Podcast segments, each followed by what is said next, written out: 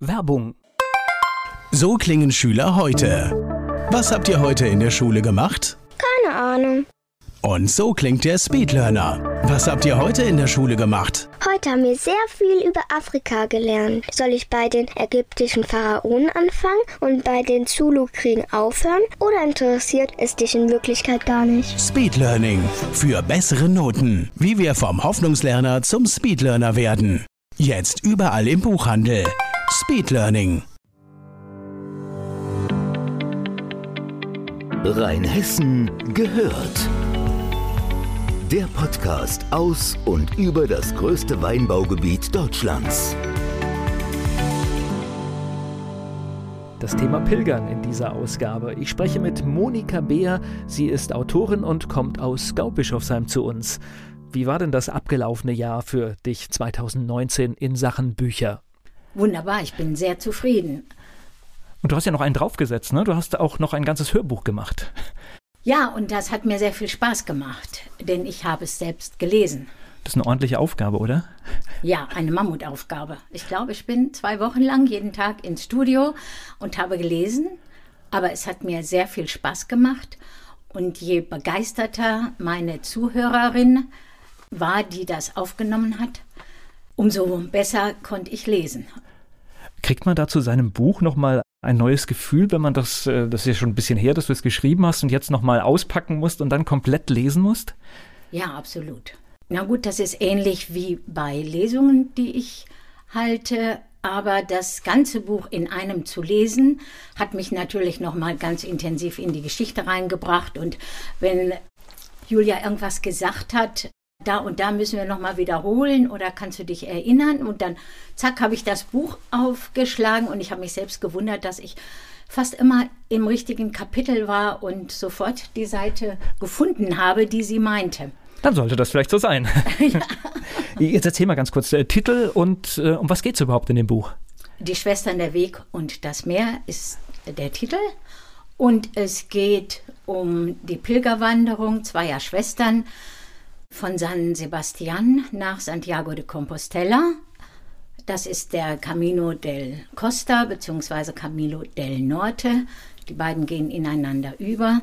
Der ganze Weg hat ungefähr 875 Kilometer und die beiden Schwestern sind ihn gegangen nach den Plänen des verstorbenen Mannes der älteren Schwester.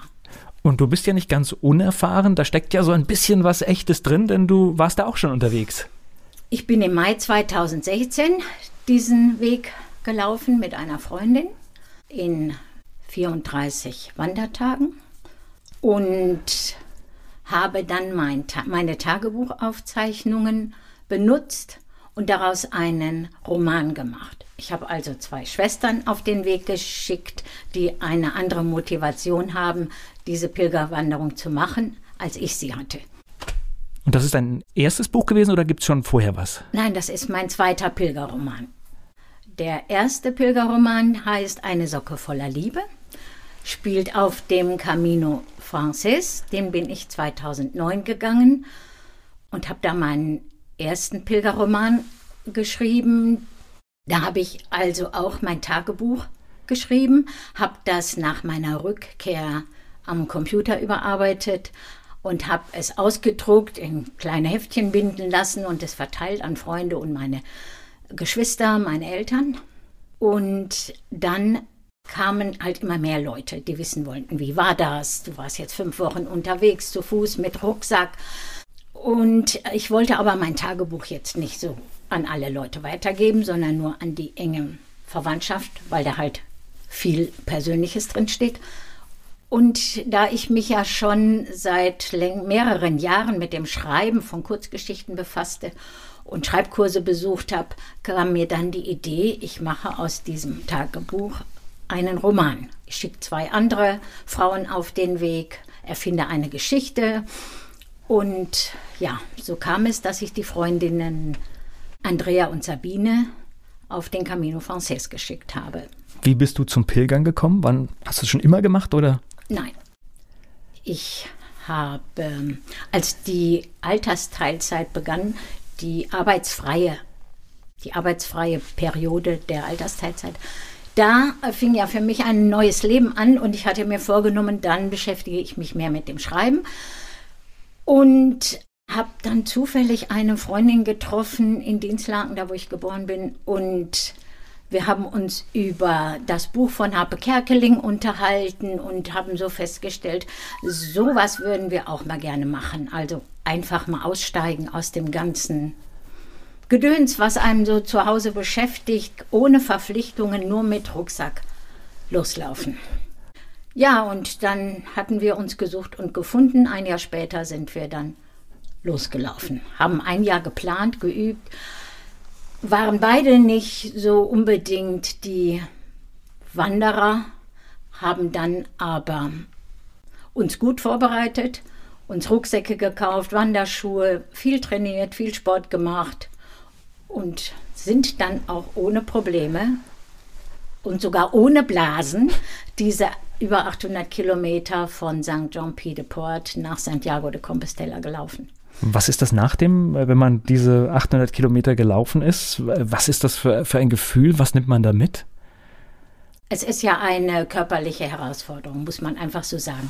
Der Rucksack, der auf die Schultern drückt, die Sonne, die aufs Haupt brennt, die Berge, die Höhenmeter, die Einsamkeit. Manchmal, ich weiß nicht, auf dem Camino Frances hat man jetzt vielleicht nicht mehr so viel Einsamkeit, je nachdem zu welcher Jahreszeit man geht die Begegnung mit anderen Menschen am Abend, die guten Gespräche, davon nimmt man natürlich ganz viel mit nach Hause. Und auch wenn man das geschafft hat, traut man sich zu Hause auch mehr zu. Also mir ist es jedenfalls so gegangen. Ich kann ja immer nur von mir sprechen. Und deswegen liest du auch ganz oft äh, aus deinen Büchern vor Publikum, ne? Das mache ich auch sehr gerne, ja. Und ich freue mich immer, wenn ich andere Leute begeistern kann und die mitnehmen kann auf meine Wanderungen. Da waren in 2019 waren viele Termine. Ich glaube, du hast in deinem Heimatdorf Gau-Bischofsheim gelesen und auch an vielen anderen Stellen, ne? Ja, auch an vielen anderen Stellen. Und drüben auf der anderen Seite in Hessen, in Riedstadt, habe ich gelesen und im rheinhessischen Sulzheim. Und es begleiten mich dann dabei manchmal Musiker, ein Trio und dann lesen wir meistens in einer Kirche. Diese musikalischen Lesungen finden meistens in einer Kirche statt. Die nächste wird am ja? 4. Oktober sein, auch aus dem zweiten Buch, Die Schwestern, der Weg und das Meer. Und die wird oben in Bingen in der Rochuskapelle stattfinden. Darauf freue ich mich ganz besonders, denn dort beginnt der rheinhessische Jakobsweg, der von Bingen nach Worms führt. Ist das auch nochmal ein Thema, in Rheinhessen zu wandern? Bin ich schon. 2017 bin ich genau dort gestartet, an der Rochuskapelle in Bingen und bin bis Worms gelaufen. Also auch mit Rucksack. Und obwohl es ja fast vor der Haustür ist, habe ich nicht zu Hause übernachtet, sondern in Weingütern und einmal auch in einer Pilgerherberge, die es in Schornsheim gibt. Ist das was für Einsteiger, die vielleicht mal überlegen wollen, ich traue mir das nicht zu und Probier das erstmal hier vor Ort? Ja, absolut. Weil die rheinhessischen Berge sind ja jetzt nicht so irre hoch und so anstrengend und es ist ein sehr entspanntes Wandern. Aber wunderschön. Wir sind im Oktober gelaufen, als die Weinberge herbstlich bunt waren. Wir haben die Freundlichkeit der Rheinhessen erfahren. Mir fällt da gerade eine Episode ein. Ich hatte in einem Weingut ein Zimmer vorgebucht und als wir dort ankamen, öffnete uns keiner die Tür. Na gut, dann haben wir gedacht, die ist vielleicht mal gerade unterwegs. Gehen, machen wir eine Runde durchs Dorf, gucken, wo wir heute Abend essen gehen können, kommen dann wieder. Wir kamen nach einer halben Stunde wieder, geklingelt, wieder keiner da. Dann kam eine Nachbarin vorbei, die guckte schon neugierig aus dem Fenster. Dann haben wir sie gefragt, ob sie weiß, wo die Familie ist. Nein, sie weiß nicht, aber vielleicht ist sie ja in ihrem Ferienhaus. Dann kam eine andere Frau dazu, die mit dem Hund spazieren war und die sagte dann, ach, ich weiß, wo das ist, ich habe jetzt gerade Zeit, ob ich mit meinem Hund jetzt rechts oder links rumlaufe, ist ja egal, ich führe sie hin zu dem Ferienhaus. Gut, dann sind wir zu dem Ferienhaus gegangen, da war die Vermieterin der Zimmer aber auch nicht. Und dann haben wir gesagt, okay, dann gehen wir jetzt erstmal was essen und sind dann in das Dorfrestaurant gegangen Dort haben wir dann unsere Geschichte erzählt, dass wir da ein Zimmer gebucht haben. Und in so Dörfern gibt es ja meistens nur ein oder zwei Übernachtungsmöglichkeiten. Also wir wären schon aufgeschmissen gewesen, wenn wir da nicht hätten übernachten können. Naja, gut und schön. Dann haben wir der Wirtin unsere Geschichte erzählt und die hat gesagt, ach, ich kenne den Mann. Also es könnte sein, dass der Bürgermeister die Telefonnummer hat, denn der Mann dieser Vermieterin ist im Gemeinderat. Also wenn sich jetzt innerhalb der nächsten Stunde niemand meldet und Sie die auch nicht telefonisch erreichen, dann rufe ich den Bürgermeister und frage ihn nach der Handynummer. Dann kamen inzwischen andere Leute, die saßen auch im Restaurant und hatten das ganze Palaver mitgekriegt und die riefen uns dann an ihren Tisch und die Frau sagte, also wenn alle Stricke reißen, dann nehmen wir sie mit zu uns. Wir haben einen Wintergarten, da stehen ein paar Sommerliegen drin, dann können sie dort übernachten, wenn ihnen das nichts ausmacht. Wir waren natürlich total glücklich und baff über diese Hilfsbereitschaft. Ja.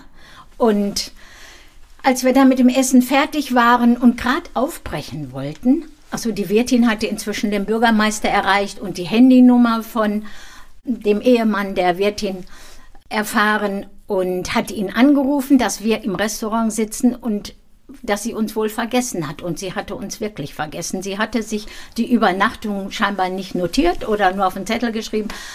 Und sie kam dann mit wehenden Fahnen in das Restaurant und hat sich tausendmal entschuldigt. Aber es war eine so liebe, nette, tolle Frau und die hat uns dann entsprechend verwöhnt, uns noch eine Flasche Wein geschenkt und wir durften dann in dieser Ferienwohnung übernachten, die super schön war. Und am nächsten Morgen hat sie uns ein Frühstück bereitet, dass der Tisch bald zusammengebrochen ist. Also da fehlte es an nichts. Das ist Rheinhessen, wie wir es lieben und kennen. Ne? Ja. Steht ein neues Buch an?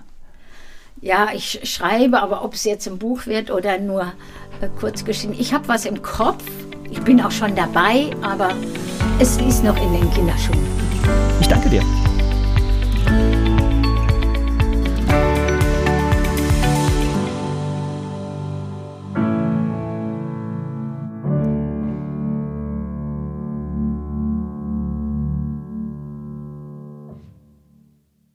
Werbung. Die kleine Eintagsfliege Bele wird eines Tages eingesaugt. Sie macht sich auf die Suche nach dem Ausgang und trifft dabei auf andere Lebewesen, die im Staubsaugerbeutel leben. Eingesaugt. Das Buch von Peter Ederer mit Musik und Liedtexten von Niklas Kleber, gesprochen und gesungen von Badesalz. Eingesaugt. Perfekt zum Vorlesen oder zum Lesen lernen. Mit wundervollen Illustrationen. Erschienen im Mentoren Media Verlag www.mentoren-verlag.de